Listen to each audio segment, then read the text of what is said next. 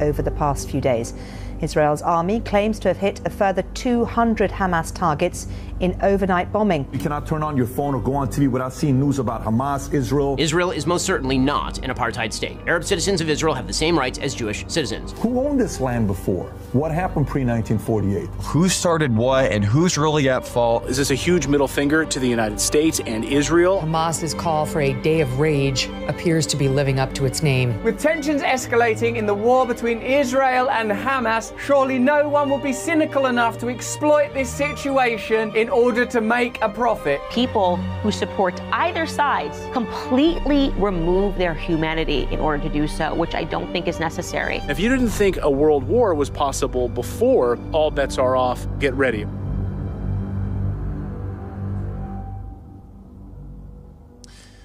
Welcome to Ideas Have Consequences and the Israel Hamas war podcast and Q&A.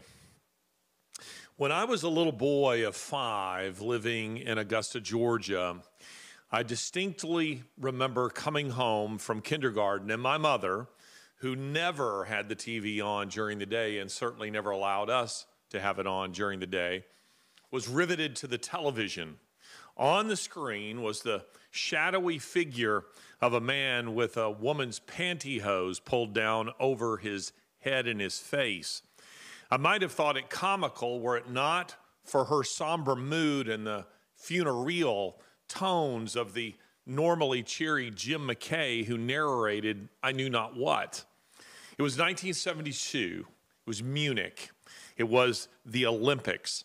A Palestinian terrorist group called Black September had taken 11 members of the Israeli uh, Olympic team hostage.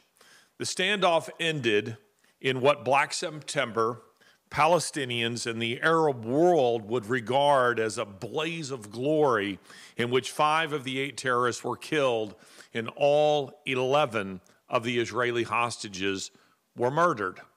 The remaining three terrorists would be apprehended only to be later exchanged for hostages taken in a Lufthansa hijacking. Israeli Prime Minister Golda Meir authorized what became known as Operation Wrath of God, in which Mossad would hunt down the surviving terrorists and others who had helped plan the operation. Now, this is dramatized in the Steven Spielberg film Munich and the superb documentary uh, narrated by Michael Douglas, Oscar winning documentary, One Day in September.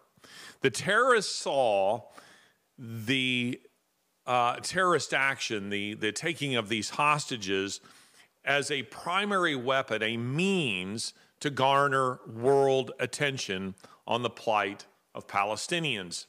In a press conference following their exchange with the Lufthansa crew, one of the terrorists was asked if, he, if, if they had managed to achieve their goals. I mean, wasn't the whole thing a complete failure? But he said no. In fact, quite cheerily, he said no, that it had been a, a success because, as he put it, the whole world was talking about Palestine and the Palestinians. That, he said, was the goal. Ideas, as we say on this podcast, have consequences. And there is a central idea here that you must understand if you were to make sense of the situation now brewing in the Middle East. The idea is actively ignored by the media. Universities are gaslighting students so that they will ignore it. The entertainment industry is gaslighting you so that you'll ignore it too. And finally, Western governments distract you with the shiny objects so that you will ignore the obvious. Well, what is the obvious here? What is the thing that no one is talking about?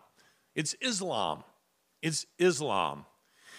Yesterday, the Telegraph US tweeted this, and it's a quotation from an article written by, of all people, Jordan Peterson in which he says this Judaism, Islam, and Christianity are vital barriers to the spread of toxic narratives seizing uh, both West and East, writes Peterson. Now, I like Jordan Peterson, and I'm very glad that he's on our side, but I wish he would. I wish he would finish the journey that he has begun. I wish he would eventually find his way to the foot of the cross and to the person of Jesus Christ, because if he did, it not only would just transform his life personally and give him a hope that he currently lacks, but it would root his worldview in the eternal. As it is, he's often all sail, no anchor. And he's lacking a theology of evil and really understanding what is driving Islam. I mean, the idea that Islam is any kind of bulwark uh, serving as a defense for Western ideals is complete nonsense. And it's either extraordinarily naive of Peterson, or it's a concession that he made, and this is very likely a concession that he made to get published by the Telegraph because there's no way, the, uh, having dealt with with um, uh, these publications, I can tell you that these days there's virtually no way that the Telegraph would have published his article had he called Islam what I am calling it on this podcast and what I have called it in USA Today, on CNN, on CNN International, and on Al Jazeera in debate. Islam is anti Western in every way that matters. It is anti democratic, it is anti Semitic, it is anti intellectual, and it is anti woman. It is misogynistic. Did you know? Did you know that according to Islamic law, to Sharia, a woman must have four witnesses to any rape that she is claiming. And they can't just be people who are knowledgeable of it or even to whom the rapist might have bragged or discussed it afterwards. She must have four eyewitnesses to the rape itself. And yet, we have many Western women who think that Islam is pro woman. They think it's enlightened. They think it is a religion of freedom. The very word Islam means submission, it is anti freedom. In every way that matters, I repeat, Islam is anti Western. Now, why does that matter here? And why does it matter in our discussion today? Because the, the Palestinian organizations such as Fatah, the PLO, the Palestinian Liberation Organization, and the PA, the Palestinian Authority, they're all secular organizations. The PA, for instance, um, governs uh, roughly 40% of the West Bank. Not so Hamas, and Hamas governs since I think the 2005 elections, it governs the Gaza Strip. Hamas is Islamic in its core ideology. Its ideology is rooted in Islam. And that's because Hamas was birthed by the, uh, the Muslim Brotherhood. The Muslim Brotherhood, an organization, a terrorist organization, which was welcomed to the White House by Obama, but it is banned by, it is outlawed by the Egyptian government and others. And the Muslim Brotherhood again gave rise to Hamas. And they were of the belief that Islam, if it's to be taken seriously, must play a role in every aspect of human existence. Now, this shouldn't be too difficult for Christians uh, to understand. A Christian, I as a Christian, believe that any Christian faith that doesn't apply to every aspect of my life isn't really an authentic Christian faith. It ought to apply to every aspect of my life. And similarly, Muslims believe that. The difference is that Islam is a very dangerous religion. And so uh, Hamas is of the view that, uh, that Islam should play a role in governance, that it should it, it, whole populations must submit to it. And unlike the Fatah and the PLO and the Palestinian Authority, which, as a result of the, uh, the uh, Oslo Accords, recognized the state of Israel's right to existence, Hamas does not recognize the right of Israel, the state of Israel, and its right to exist.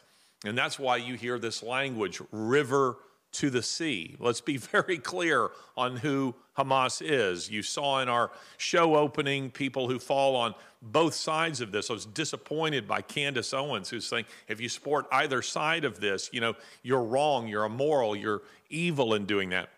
She's wrong. She's she's deadly wrong, and she clearly doesn't understand what is taking place in this part of the world. Hamas is of the view that Israel must be annihilated. And they acted on that in the October 7th attacks on Israel. Now, I want to emphasize this the, October 7, uh, 7th attacks. They're just the latest chapter in a long and bloody of history of conflict between Muslims and Israel. And indeed, it is a conflict that predates the existence of Islam by some, oh, roughly 2,000 years. It was my privilege many years ago to be taught the history of the Middle East by a Palestinian. It was a very interesting experience, a Palestinian Christian, no less, which, which, which made it all the more interesting. But I have been spending, I've been very reluctant. In fact, the team here would tell you that I've been very slow, as I often am, when it comes to these kinds of issues to respond. It's the, um, it is the practice of people in my profession, I would say the overwhelming majority of them, that when something happens to within minutes, get something out to to um, you know put out a tweet, to put out an article, to immediately put out a video of yourself, you know, explaining what's going on. Often these are wrong. They are often individuals who are speaking, first of all, on very limited information, information that often proves later to be to be wrong itself, and offering opinions that just aren't particularly helpful for the simple reason that they're just trying to get clicks. So, you know, last week during our live Q&A, it's unusual for us to do two Q, and A's in a, in a row like this. Um, you know, I, I said in advance to our team, I don't want to discuss this. I've done two interviews um, with uh, um, um, Eric Metaxas in the, uh, the, for his podcast in the last couple of weeks. And both times I said I don't want to discuss Israel and Hamas. And the reason is because I have been going back over my notes. I've been rereading not just simply the headlines, I've been rereading the history of this ancient conflict. I've been reminding myself of the Israeli and the Palestinian views of all that is taking place here. So it is my hope today, it is my hope today to help you to understand some of what's going on behind the headlines. I make no pretense of being an expert on all of this. This is, in some ways, it feels as though, you know, as an old headmaster of mine used to say, it's like swimming in grits. Uh, and it's in in some ways, it may very well be that there are really no experts, and that is because there's really no solution to this problem. It's deeply complex. It's ancient. It is violent. But for us to understand what's going on here now, you must understand Islam. You must understand what Islam is about because violence uh, the atrocities we're seeing of violence, rape, plunder, many other atrocities, they are authorized by Allah if it advances the cause of Islam. Now, these things have been part and parcel of war since, I mean, go and read Homer's Iliad. I mean, since ancient times. One of the ways that, that the, uh, you know, the, the, the Greeks inspired their warriors was to tell them if we take the city, when the city falls, you get your first pick of the women. You, you get your first pick of the, the treasure, of the loot, of the plunder that awaits you. This was used to motivate them. But Islam has commercialized it and called it good because these things are deemed to be acceptable to Allah, provided that they advance the cause of Islam. Now, to give you some glimpse into this, some of you might not be familiar with the Rotherham scandal. I encourage you to look it up. But this was uh, a scandal that was eventually uncovered by the Times of London. And I was in London some years ago. I'm in London frequently, but I was in London some years ago um, interviewing, um, or really just having lunch with a member of the Times who was telling me about the scandal before or just as it was it was making headlines. And what was this? Well, this was a um, the what shall I say the systemic uh, corruption, uh, the wholesale rape of British white girls, and I want to emphasize this: British white girls by Muslim men. The Times has called it rape on, quote, an industrial scale. These were girls who were largely at risk, adolescents who were initially seduced, then filmed having sex with Muslim men, often old Muslim men. And they were threatened that if they ever told anyone that they would be killed or some awful thing would be done to them. And so these girls were trafficked. They were moved around the country.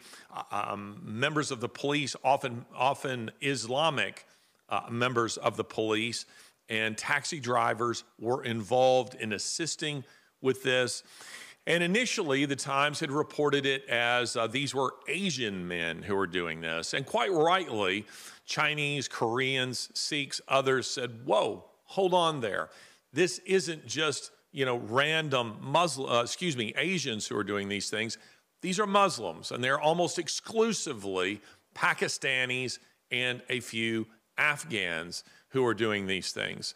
At last count, no less than 19,000 British white girls, and I emphasize that for this simple reason because according to Islam, non Muslim girls are fair game. They can be raped, they can be trafficked.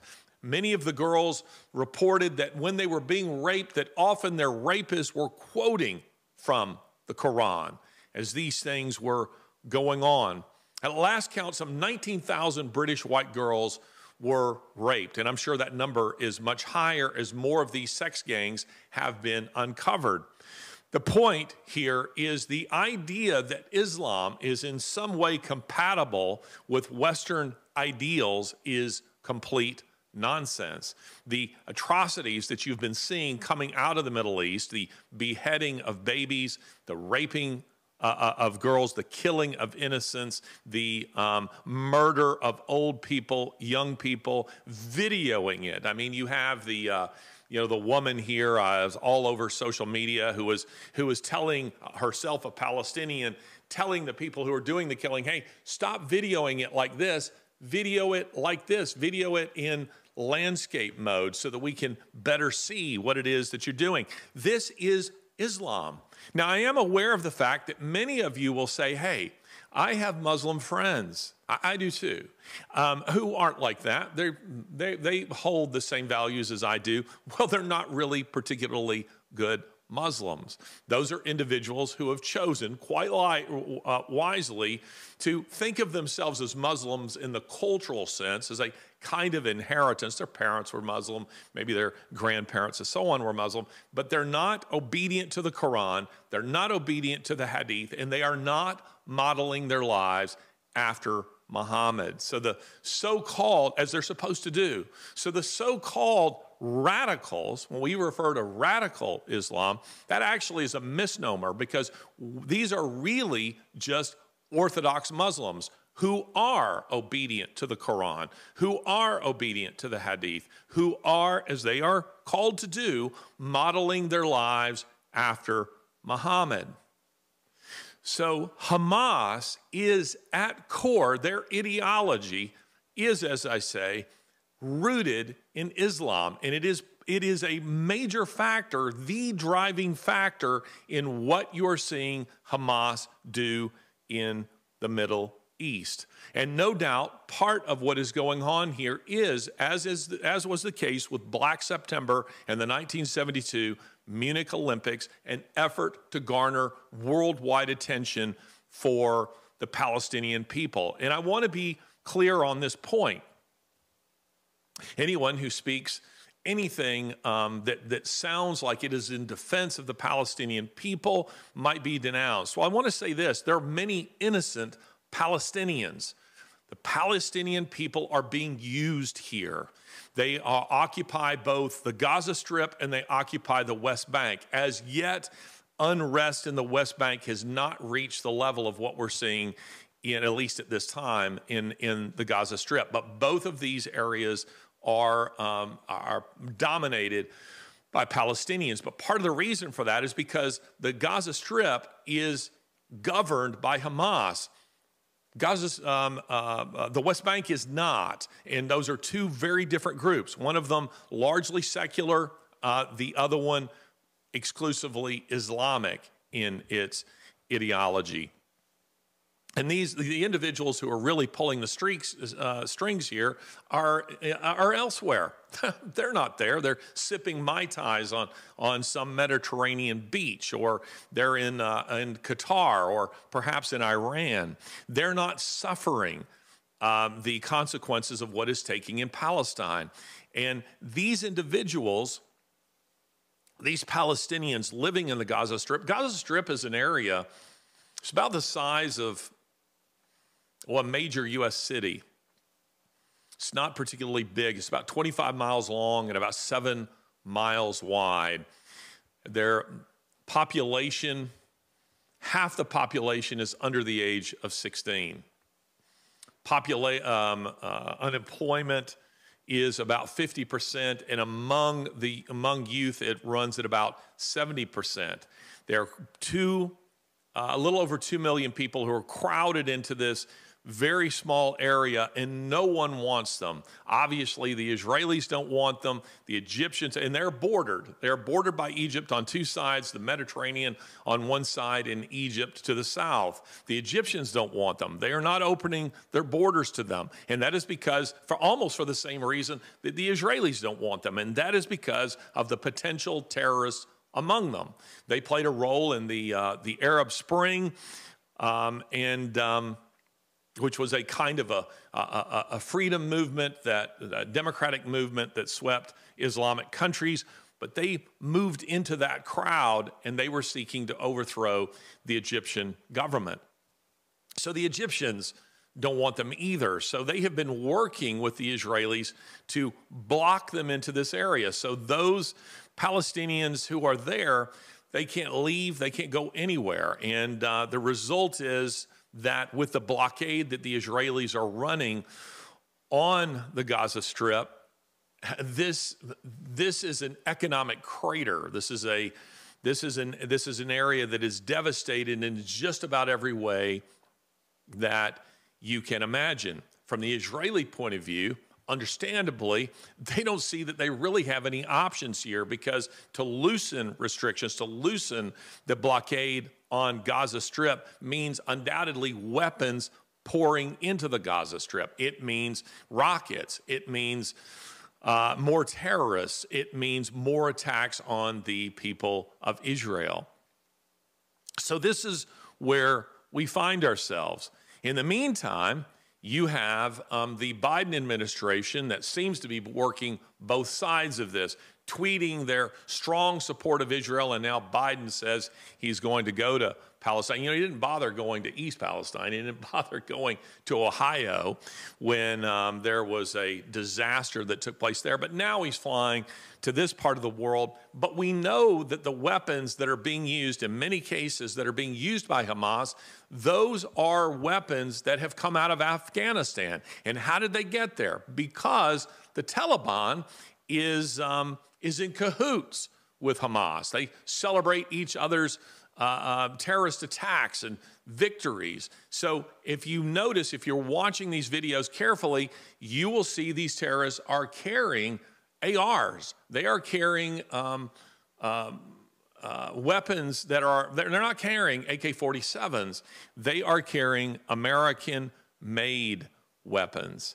So, what I want to do now is um, is open this up for questions from you. Again, I don't pretend to know all the answers to everything that is going on here, but I do hope to give you some understanding of what is taking place in this part of the world. Uh, we have a question from Gerald Brown, uh, and he says, "Do you think this is a catalyst for World War, World War III?"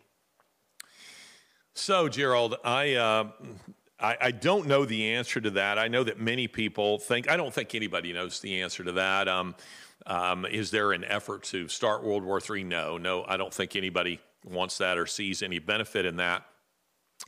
That said, who would have thought the assassination of Archduke Franz Ferdinand, which most people in the West couldn't have told you who he was or had ever heard of him, in Sarajevo in August of 1914 would lead to World War I?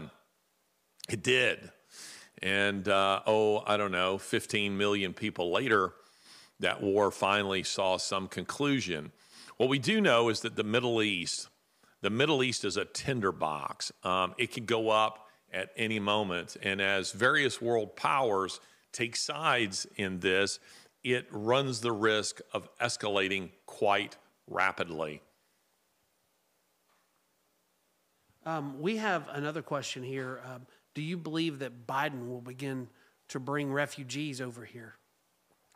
Uh, yeah, I think he will. Um, again, nobody, the Palestinians, the, nobody wants the Palestinians. And you have to understand that when we're talking about the Palestinians, when we're talking about what's going on here, do not see do not see Islam as monolithic and don't even see the Palestinians as monolithic. There are various factions at work here. 50% of Palestinians polled in Gaza and in the West Bank say they support Hamas. Now, that's a high number.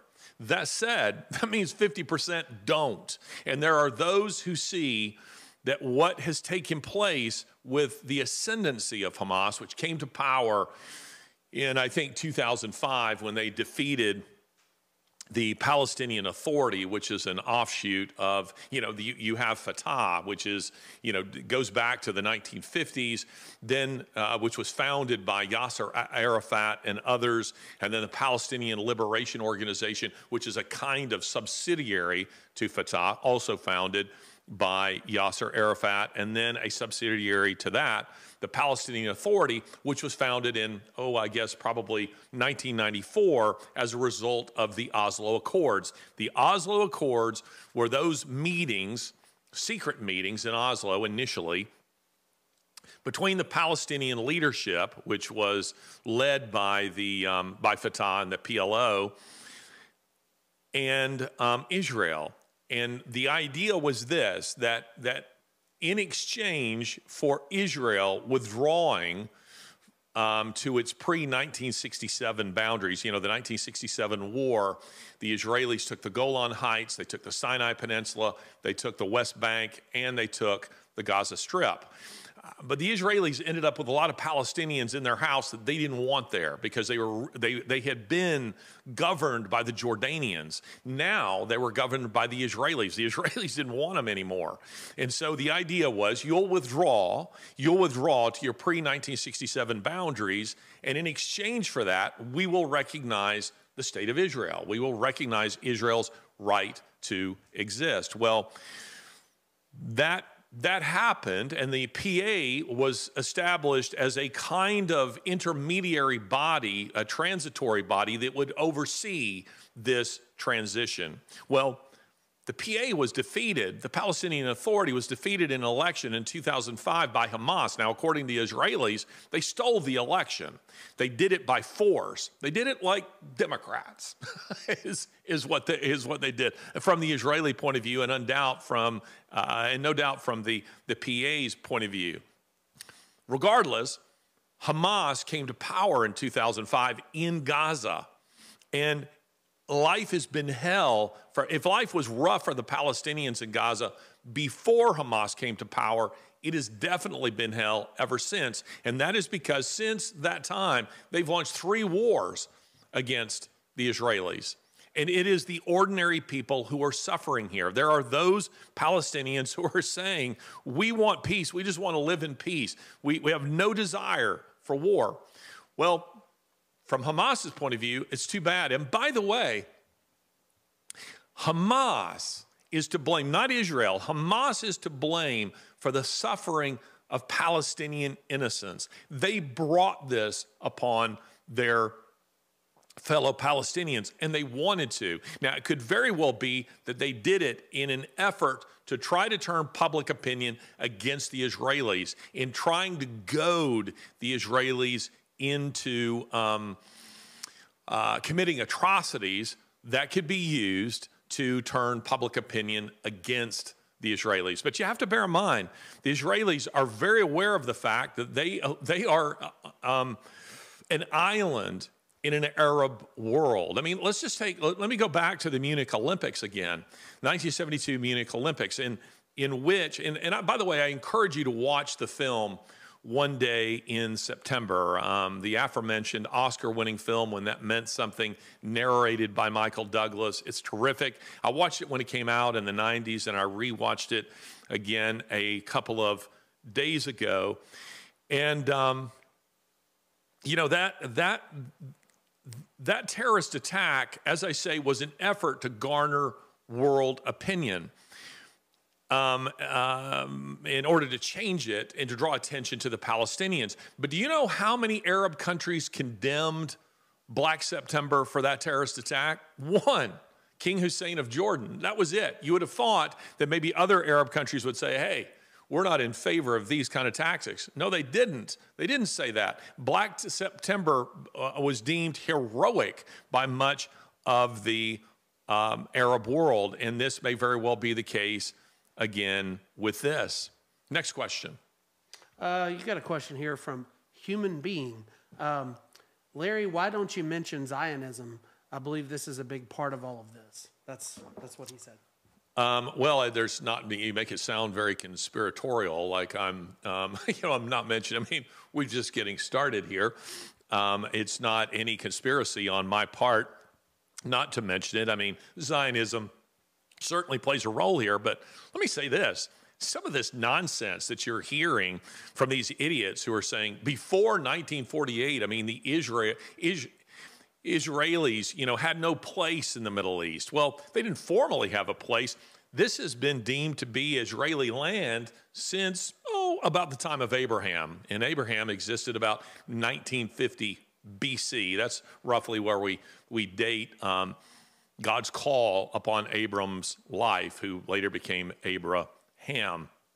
So, um, Zionism. Um, you know, you're, you're I, I, guess you're talking about the, um, the Balfour Declaration, which came out, uh, the, the, the foreign minister for the British government, who stated in the Balfour Declaration in, I think it was 1916, uh, 1917, and which it was stated that, that the British government, post World War I, with the collapse of the Ottoman Empire, you know, this, this area was dominated by the Ottomans for several hundred years that with the collapse of the Ottoman Empire, who's going to occupy this territory? Well, the British government in the Balfour Declaration said they would support the establishment of an Israeli state.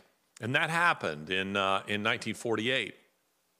And Palestinians and much of the Arab world, they have been trying to turn the clock back on that ever since. But don't buy into this nonsense that says that, you know, uh, that sort of de- depicts the Israelis as interlopers into this territory and pushing people out to claim land that wasn't theirs. No, it, historically, it has been theirs for roughly 3,000 years. Next question. Um, Ali Adonai um, says, Do you think Israel had foreknowledge of the attack? Well, um, what, what, what was it? Something Adonai? Ali Adonai? It sounds like Muslim and Jewish all right there, but uh, it's, an, it's an odd mix right there. Uh, far be it from me to take the name of God as my own. But anyway, no, I don't. I don't think the Israelis knew this was coming. Uh, it's, it's like saying, you know, did, uh, you know, did Roosevelt know about the uh, Pearl Harbor before it took place? No, he didn't know that. And and uh, Benjamin Netanyahu and the Israeli government did not know this was coming. Next. Uh, we have a question here that uh, um, Mr. Green Wizard asks. Do you think? do you think? Uh, he says, "Hi, Larry. Would turning Gaza into a car park into this? Um, he, he, would, would turning it into a car park end it? Well, that would be an atrocity because just as I've said that um,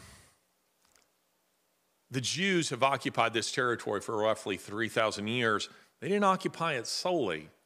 Palestinians have an ancient history here as well, and there are many innocents in the Gaza Strip as well as in the West Bank. This is why I say that this problem, this problem, I- don't think there is a solution to this problem because the Palestinians aren't without any claim whatsoever. They do have, they do have uh, some legitimate claim. The Jews have a legitimate claim. And this is the problem. This is how the British government, if you look at the, uh, the partition, the map the, uh, for a partition following the proposed partition, what that looks like is just a complete mess. And then where it is now. I mean, look at the state of Israel. Look at the state of Israel. I mean, they have within their borders essentially Palestinians in two separate places. You have the Gaza Strip and you have um, the West Bank, and it's it would be like if you can imagine the state of you know the United States, it would be like let's say the southeast is you know Palestinian, and then you have you know in some some other central part of the country, say in the Midwest, another Palestinian state. I mean, it's geographically it's extremely difficult. And then there's there's the claims on Jerusalem which both religions not to mention Christianity so you have three all see Jerusalem as their holy site as their holy city. All want access to it.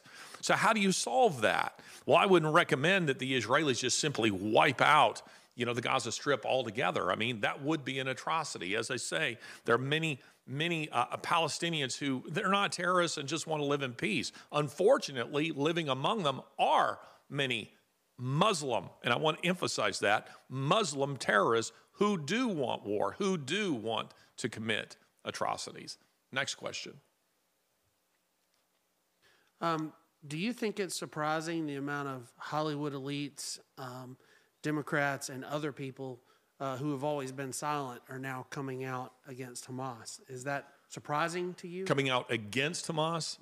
Uh, no, it doesn't surprise me because um, I think Hollywood types, let's just take a guy like Travis Kelce. I don't know if Travis Kelce has said anything on this issue or not. Travis Kelce is an idiot, but he is a great self promoter. And so, Travis Kelce, uh, it, right now, because he's riding the, he, what's her name? Taylor Swift. He's riding the, you know, the Taylor Swift wave. I couldn't name a single Taylor Swift song, goes to show you how plugged in I am to pop culture music. He's riding that wave. And so, who comes to him and says, Hey, could you push our product? Pfizer. They want to use him to push Pfizer. And he's pushing any number of other products as well. Those, those individuals, you might call them influencers, Hollywood types, they're constantly being used by others to push some kind of agenda and to speak out on, on these kind of issues. Tua Tagovailoa, I'm a Alabama fan. Tua is now the quarterback for the Miami Dolphins. After their game the other day against the Carolina Panthers, during his press conference, he took a break from discussing football to discuss what's going on in the Middle East. Uh, that's his right. He's allowed to do that. Whether or not it's wise or he should be or he has any authority to speak on it, I don't know. But it doesn't surprise me because Hollywood types are always ready to speak to these kinds of issues. And by the way, I was telling you in the opening to this that Hollywood is gaslighting you. Well, I started recently watching a, um, a- in many ways, an excellent series called Slow Horses. I may have mentioned it before, I can't remember, but Slow Horses is a uh, British spy thriller. It's set in modern times. It stars Gary Oldman, who is a terrific actor. The language is rough. I want to um, warn you that the language is rough. But they are trying to, in season one, they're trying to track down these head chopping terrorists. They are beheading people on camera and uploading it on YouTube. Now, who's doing that? Who has done that? ISIS, Muslims. They're the ones who are doing that. But in a devious sleight of hand, that's not the way this story is being told. Guess who is doing the head chopping? It is white nationalists, basically British Brexiters, uh, the, the British equivalent of MAGA people, um, who are beheading Muslims and uploading it onto YouTube. Now, I want you to tell me instances where that's happening. What white nationalist group is out there beheading Muslims? I'm not aware of this. What, what is it? Is it the Amish who flew those planes into the sides of buildings? Was it the, was it the Presbyterians who are committing these, these horrible atrocities in the Middle East? No, it is Muslims. But that is not a narrative that you are going to get out of Hollywood. They're just simply not going to tell the truth as it relates to that. I will say there's a there is one excellent um, spy thriller. It's French. It's called The Bureau. Probably the best series I've ever watched that does tell the truth where it relates to this. But anyway, next question. Um, sewing Stacia wants to know: Isn't the hatred of the Jews basically because the haters hate the God of the Jews and Christians? Is anti Semitism caused by a hatred for God? Well, at bottom, certainly, um, hate in general has its root in godlessness. But I should, I, I will be very controversial when I say this. The Jewish people, Muslims, and that is to say, Orthodox Jews, Muslims, and Christians do not worship the same God. They do not. And this was a point that was, first of all, they say very contradictory things about God. So, um, you know, Islam is a backward, illiterate religion. Their, their God is a, is a Bronze Age pagan deity, has nothing in common with the God of the Bible. Some of you will say, but don't Jews and Christians worship the same God? Well, of course not, because as Jesus himself said, um, he said to the Jews, that Moses testified about me, but you don't believe in me. You reject me. Meaning, uh, in his, in his debates with the Pharisees, they say, Well, we believe in Moses. He'd say, No, you don't. Because if you did, you would believe in me. You would believe in me. But you have rejected me. And John 14, 6 says, I am the way, the truth, and the life. No one comes to the Father except by me. So if, if your belief in God only takes you up to, but does not include the person of Jesus Christ, you're worshiping something other than the God of the Bible. You're worshiping a God of your own creation. So Christians and Jews do not worship. That is to say, again, there are many Jews who have become Christians. But if you're an Orthodox Jew, you are worshiping a different deity because you reject the person of Jesus Christ. And if you reject Jesus Christ, you reject God, at least as we know it and understand it. So no, they're not, they're not the same. Next. Uh, B Borrowed wants to know Is BB part of WEF? Uh, he may uh, he maybe has attended it. Um, they many. I mean, Trump has attended it, but he's he's hardly a WEFer. He's not a globalist. Um, is Netanyahu a um, a big globalist? I should think certainly not. He's much more ideologically in line with someone like um, a Donald Trump. So no, I don't. I don't think he's a big WEFer. I don't see any connection between the WEF and his policy. Uh, Joanne Bell wants to know if if they, meaning Israel, went and stole the land from the Palestinians, knowing they are a hornet's nest, why isn't Israel solely to blame for this theft? They aren't innocent, right? They stole their land. Well, no, they didn't steal their land. As I've said, they've been on this land for more than 3,000 years. That said, the Palestinians are not without some claim, meaning they have both, for eons, um, occupied this land. And that's why the problem is what it is, because it's not like we, you can't go back, as some people have done on television and on social media, and saying that, you know, that Israel's claim on the land only dates to 1948. That's, that's historical stupidity. It, it dates is, since time immemorial. But the Palestinians have also been on this. Like, listen, this conflict goes back, biblically speaking, to Abraham. It goes back to Ishmael. It goes back to Isaac. It goes, it goes back to, to that uh, uh, conflict which began right there. And by the way, while I think that Jimmy Carter is, was a terrible president, and I don't agree with Jimmy Carter on much, he wrote a book back in, I think, the 19, maybe the 1980s, uh, that is called The Blood of Abraham. The Blood of Abraham. And that is a very good book that goes a long way towards explaining this particular conflict. Again, this conflict goes back roughly 3,000 years. So, did they steal the land? No, they didn't steal the land. Hey, I got a question here um, from OCBB. Oh, OCB Bama. Okay, good to see. Roll Tide. Um, they want to know what about the leader of Hamas's son who turned his faith to the Lord? Are they targeting Christians as well as that man? I don't really know anything about that particular instance, but I can tell you this. Yes, they target Christians. They target Christians um, um, in an extraordinary way. Listen to this. This is from an um, article written by John L. Allen in Spectator magazine, the British Spectator magazine. This is what he says. According to the International Society for Human Rights, a secular observatory based in Frankfurt, Germany, 80% of all acts of religious discrimination in the world today are directed at Christians. Statistically speaking, that makes Christians by far the most persecuted religious body on the planet. According to Pew Forum, between 2006 and 2010, Christians faced some form of discrimination, either de jure or de facto, in a staggering total of 139 countries. That number would be much higher now, which is almost three quarters of all the countries on earth. According to the Center for the Study of Global Christianity at Gordon Conwell Theological Seminary in Massachusetts, an average of 100,000 Christians have been killed in what the center calls, quote, a situation of witness each year for the past decade. That works out to 11 Christians killed somewhere in the world every hour, seven days a week, 365 days a year for reasons related to their faith.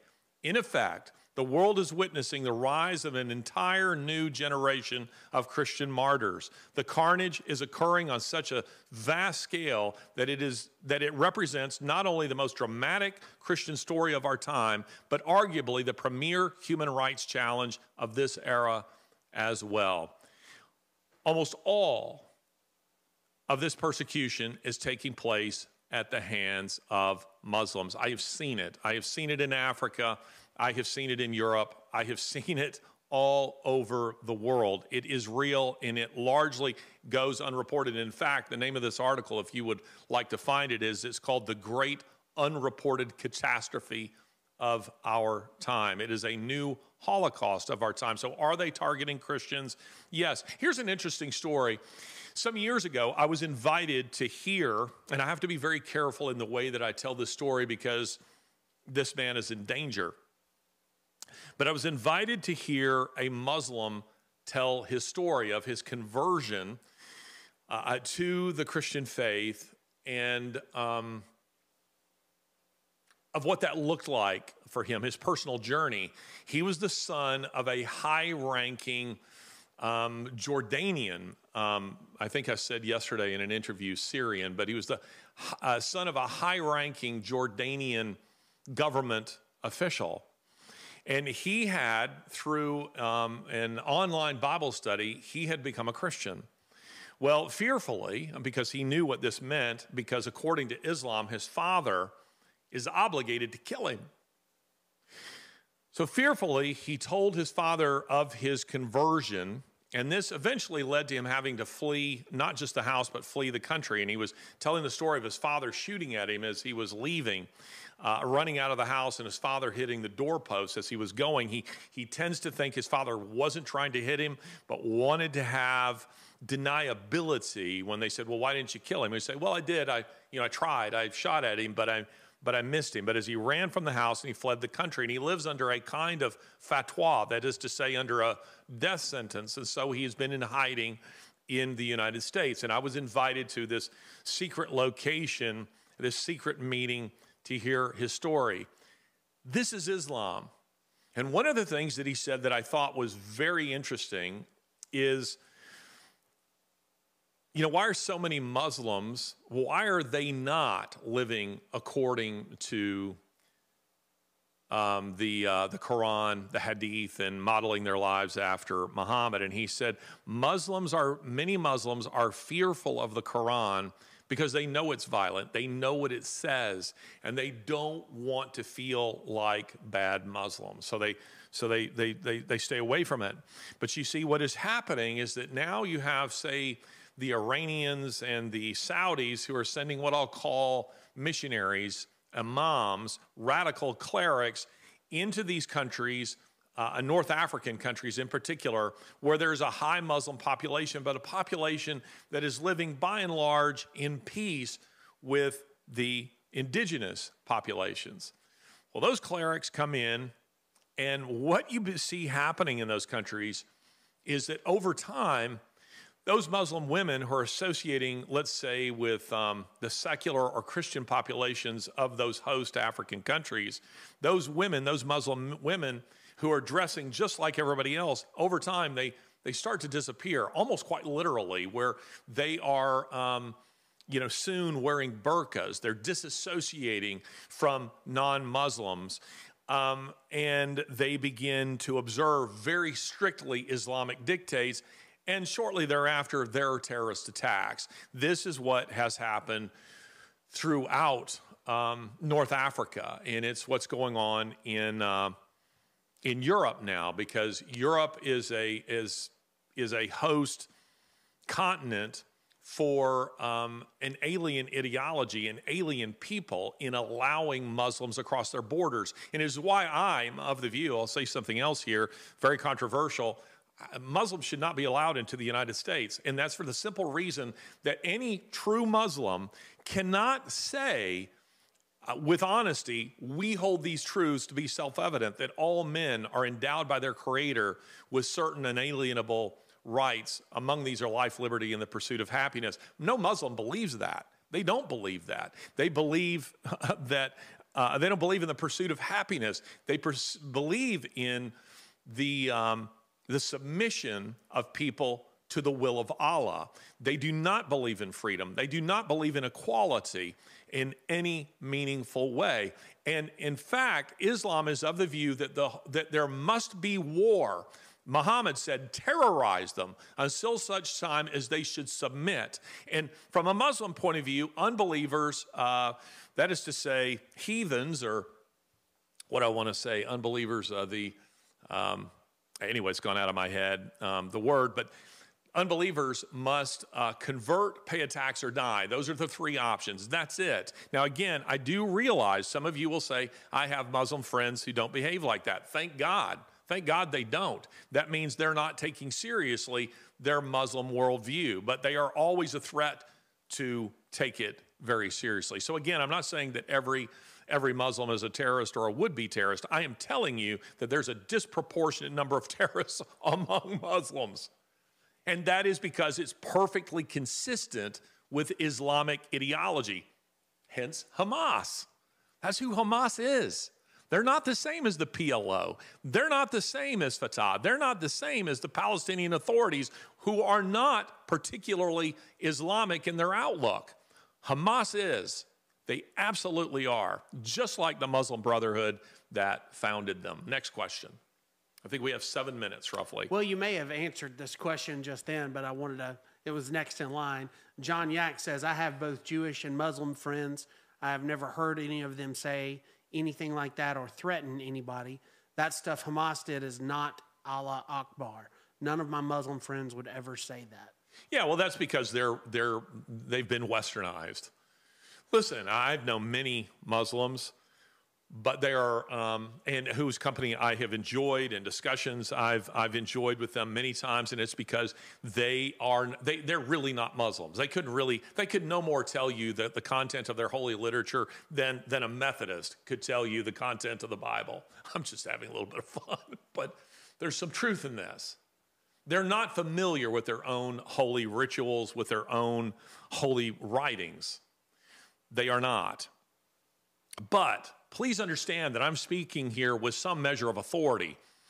I've, I've engaged with Muslims in Africa. I'm talking radicals. I'm talking about people who believe in jihad. I'm talking about people who murder, who slaughter. I've seen the stacks of bodies. I've seen the mutilated women. I've seen the mutilated, murdered men. You are not hearing about this in the West. This is going on on an enormous scale. I've debated the radical Muslims who gather every Sunday afternoon at Speaker's Corner in Hyde Park.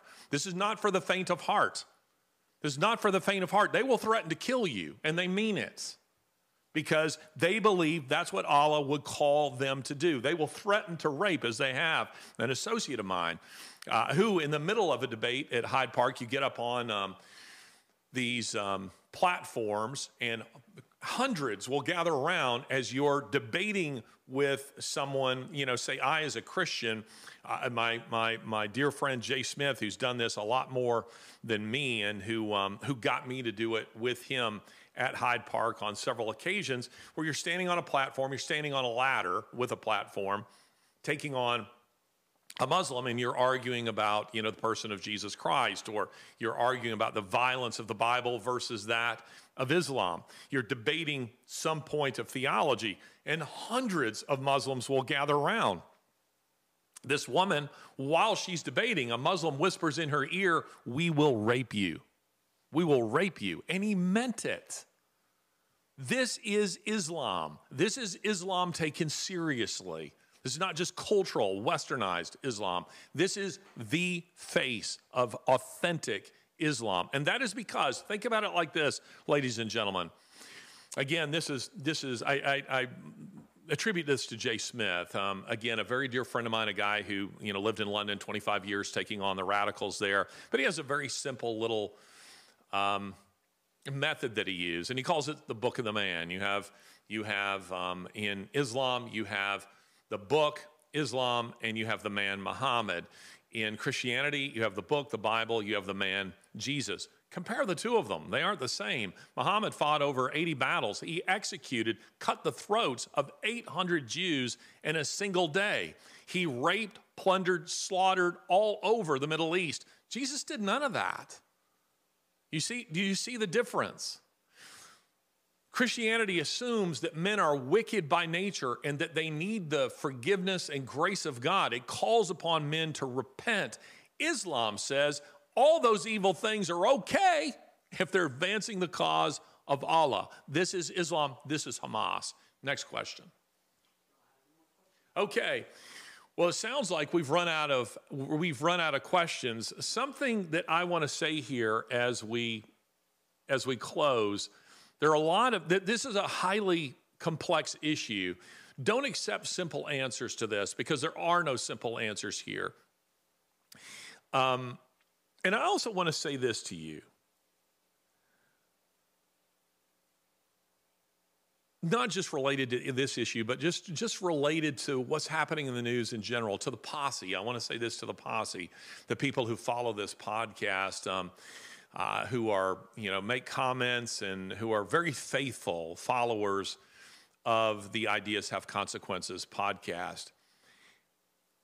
I want to urge you, all of you, to enjoy the good things of life from time to time. Ecclesiastes 2 24 and 25 says this There's nothing better for a person than that he should eat and drink and find enjoyment in his toil. This also I saw is from the hand of God. For apart from him, who can eat or have any enjoyment? Now, why do I say that? That maybe seems like an odd thing to say in the midst of a podcast that's about something so horrible as the, um, the war that's taking place between Israel and Hamas and the atrocities that we're speaking of. The news is designed to keep you in a constant state of anxiety. It's, it's designed to keep you constantly under pressure, to keep you constantly afraid. I was seeing this new Pfizer commercial or something similar that shows, uh, you know, virus as a wolf that's threatening people, and unless you have their vaccine, you're not safe. Ladies and gentlemen, take a break from this kind of stuff. God has given you good things. He has given all that you have comes from God. And I don't, I, maybe it's this morning, I'm sitting on my dock and I'm looking at a, at a beautiful sunrise. I'm looking at just just the, the beautiful colors. Even though I'm colorblind, to me the world looks like an explosion of color. I I am enjoying the beauty of it and the still waters. I enjoy, you know, a cup of coffee um, with my wife. I enjoy uh, my my family coming over and friends coming over for the weekend to watch football and to eat pizza. And I'm enjoying a, a good book. It is okay. Do not feel guilty to enjoy the good things that God has given to you. He's given them to you for a reason. They are meant to be a blessing to you. Allow them to be a blessing to you. Allow them to be a blessing to other people as well. Share what you have, but just know that you can't live in a constant state of anxiety. When this is over, I'll go and do something else for a little while. It's been great to have you with us on the Ideas Have Consequences podcast.